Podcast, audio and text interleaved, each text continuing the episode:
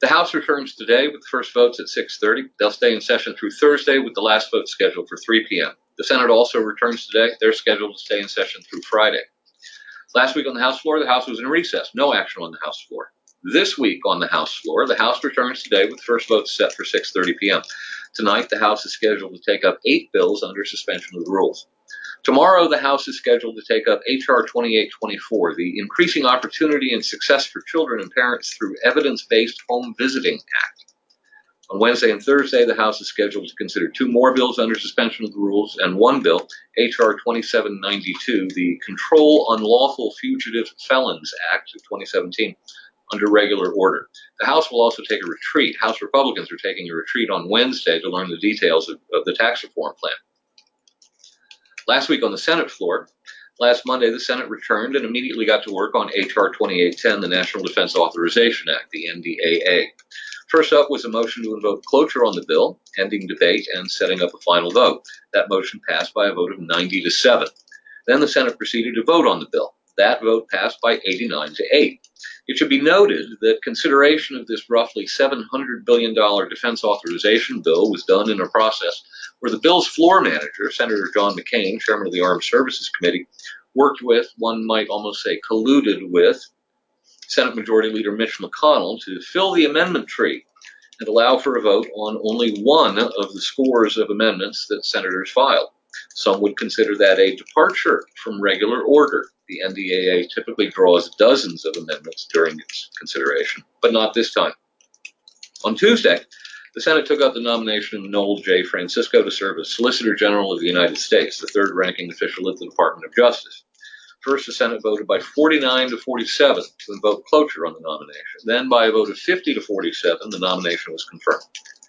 Then the Senate voted to invoke cloture on the nomination of William J. Emanuel to serve as a member of the National Labor Relations Board, setting up a vote to confirm him as the first vote of this week.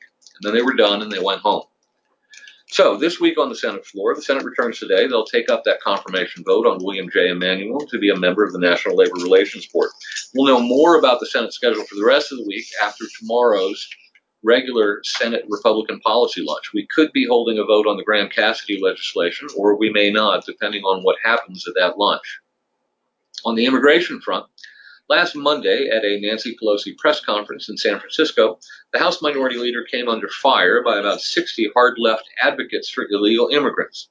The protesters, who interrupted her press conference and totally prevented her from speaking, were demanding what they called a Clean Dream Act, that is, one that makes no concessions to Republicans on border security or anything else, and they wanted an increase in the number of illegal immigrants who would be shielded by the legal implementation of President Obama's illegal Deferred Action for Childhood Arrivals program. At one point, protesters began to chant at Pelosi, "You're a liar." Pelosi was, to say the least, a bit taken back. On the Iran front, President Trump used the occasion last week of his first speech before the United Nations General Assembly to excoriate the Obama administration's Iran nuclear deal, calling it an embarrassment to the nation, and then declaring that he had decided what he was going to do about certification of Iran's compliance with the treaty next time it comes to his desk for his signature, which will be next month. News reports indicate that in a private meeting he had with British Prime Minister Theresa May, he refused to tell her what he would do about certifying Iranian compliance when she asked. On the Obamacare front, it was a topsy-turvy week for efforts to repeal Obamacare, or parts of it. The week started with momentum building for passage of the Graham Cassidy legislation we discussed at length last week, and ended on Friday with an announcement by Senator John McCain that he would be joining Kentucky Senator Rand Paul in voting against the bill. With 2 announced no votes, that put Graham Cassidy supporters up against the wall. Majority Leader McConnell can only afford to lose 2 Republican senators' votes in order to pass this bill, and Susan Collins of Maine and Lisa Murkowski of Alaska, both of whom joined with McCain in killing the last iteration of the Senate's Obamacare repeal exercise, are already believed to be leaning against the bill. So are Ted Cruz and Mike Lee, if Cruz is right. If any of them, or any other Republican senator for that matter, joins McCain and Paul in voting against the bill, it's dead, and Republicans will have lost the opportunity to use the 2017 reconciliation vehicle to repeal any element of Obamacare. McCain said he would be voting no on the bill because he disagreed with the strategy of bringing a bill to the floor without using regular order. committee hearings, markups, amendments on the floor. He reminded everyone that he had given a speech on the Senate floor back in July when he voted against the last attempt at repeal of some elements of Obamacare, calling for a more bipartisan process that used regular order. So, is that why he announced Friday that he would be voting against the bill? I think that was part of it. McCain is an old bull, one of the senators who remember fondly through misty water-colored memories the Senate where bipartisanship reigned. That Senate died a long time ago. In fact, I would argue that Senate died in his very first year in the upper chamber, 1987, when Ted Kennedy decided to coin a new term to describe the extreme slandering of a nominee as part of an effort to defeat his confirmation. We now refer to that process as borking someone, after Judge Robert Bork, nominated to the Supreme Court by Ronald Reagan in 1987, whose reputation was eviscerated by the professional left in their ultimately successful attempt to defeat his confirmation. The Senate has not been the same since. There are other factors at play. McCain was once, in the late 1990s and into the early part of this decade, when he was championing left-wing campaign finance reform, he was once the darling of the mainstream media. The New York Times editorial board's favorite Republican. Then he won the Republican nomination for president in 2008, and the mainstream media remembered, oh, he's a Republican. They treated him as such. He was their darling no more. Then he got walloped by Barack Obama and went back to calling for bipartisanship. And he became their favorite once again, their darling. He likes being their favorite. And announcing that he would vote to kill any effort to repeal Obamacare, or even elements of it, helps him maintain and solidify that status. Late last night, both the Washington Post and Politico reported that Senators Graham and Cassidy will introduce a new version of their bill today that will send more money to Alaska, Arizona, Kentucky, and Maine, home to several of the remaining Republican holdouts. In addition to rejiggering the spending allocation, the revised version of the bill also gives states more flexibility to roll back some of Obamacare's insurance mandates, including guarantees for people with pre-existing conditions. The Senate Republican leadership hasn't decided whether or not they'll bring the bill to the floor for a vote. Last week, Leader McConnell sent out his spokesman to issue a statement declaring McConnell's intent to bring the bill to the floor. Note two things. First, McConnell didn't go out of his way to find the assembled news media to make the declaration himself on camera. Instead, he used his spokesman to do so, thereby providing a layer of insulation in case he decided ultimately not to bring the bill to the floor. Second, the spokesman said it was the majority leader's intent to bring the bill to the floor, not his commitment. So that's the second layer of insulation. McConnell can decide against bringing the bill to the floor at relatively little cost to himself in embarrassment. So, tomorrow, all the Republican senators will gather for their weekly policy lunch, and they'll have a discussion. And there will be a lot of attention paid to Senators Collins and Murkowski. If both of them declare their support for the bill, who knows? It just might pass. But it's looking rather dark for supporters of Graham Cassidy right now. Let me finish by reminding you, if you haven't yet set your TiVo or DVR, tonight at 9 p.m. on CNN, Senators Lindsey Graham and Bill Cassidy will debate Senators Bernie Sanders and Amy Klobuchar on health care reform. It'll be interesting to see how good Graham and Cassidy are at explaining and promoting their bill, and how good Bernie Sanders is at defending single-payer health care. Here's a tip. If you ever get into an argument with a proponent of single-payer health care, just ask them if they realize this will mean the end of all employer-provided health care plans in America.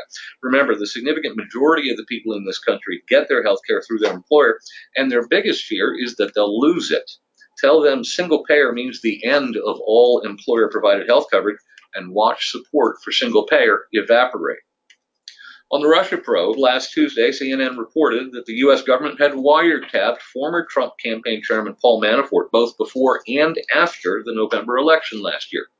According to the CNN report, the first time he was wiretapped came about in 2014, after a Foreign Intelligence Surveillance Act court authorized the surveillance after he became the subject of an FBI investigation that centered on work he did for Ukraine's former ruling party. That surveillance was ended sometime last year for what CNN called lack of evidence. The FBI then began the surveillance again last year after obtaining a new FISA court warrant. That surveillance extended into this year and included the transition period, a time when Manafort was known to be talking to President-elect Trump. Now to tax reform. We're getting some movement on the tax reform front. After months and months of closed-door meetings, it appears the so-called Big Six are ready to release the details of their tax reform proposal. The Big Six, you'll recall, are two leaders from each of the three entities with a stake in the negotiations. That's Treasury Secretary Steven Mnuchin and National Economic Council Director Gary Cohn for the Trump administration, Senate Majority Leader McConnell and Senate Finance Committee Chairman Orrin Hatch for the Senate, and House Speaker Ryan and Ways and Means Committee Chairman Kevin Brady representing the House. Details began leaking out over the weekend. According to published reports in the Washington Post and Axios, the plan will include dropping the corporate rate from 35% to 20%. This represents a compromise between the administration and congressional Republicans. Trump wanted it lowered to 15%, while congressional Republicans said that was too low and would require too much closing of loopholes elsewhere to make up for the lost revenue. And instead, they were aiming for 22 to 25%. Cutting the top rate for pass-through businesses from 39.6% to 25%. Most businesses in America do not pay the corporate rate because most businesses in America are not organized as the kind of corporation that pays that corporate rate. Most of the small businesses in America are organized legally in such a way that their profits pass through to their owners' individual tax returns. Treating these small businesses differently and dropping that rate from 39.6% down to 25% is a good deal. But it's not as good a deal as what the National Federation of Independent Business wanted. They wanted small businesses treated exactly the same as larger corporations, paying exactly the same rate as larger corporations. So it remains to be seen how NFIB will respond to this proposal. Deal breaker? Probably not. Problem? Yeah, they'll have to figure it out. Lowering the top individual tax rate from 39.6% to 35% and collapsing the current 7 different income tax brackets to just 3. We don't know yet at what income threshold taxpayers will move from one bracket to the next one up the line. A doubling of the standard deduction. This will be a huge tax cut for most middle-class families and will mean that many families won't feel a need to itemize their deductions. Instead, they'll just take the larger standard deduction and save themselves the time and trouble. The president will travel to Indiana Wednesday to give a speech revealing the full plan, while House Republicans take a retreat Wednesday to have their leadership brief them on the plan. And here are the things we need to keep an eye on as this plan moves from the proposal stage to the introduction of draft legislation through committee markup and then to floor votes. First, does the proposal increase the deficit over the 10-year budget window? If it does, the tax changes may not be permanent, or maybe they'll make some of the tax changes permanent and leave others to expire in 10 years in the belief that a future Congress would vote to sustain the change rather than allow it to expire and cause a tax increase.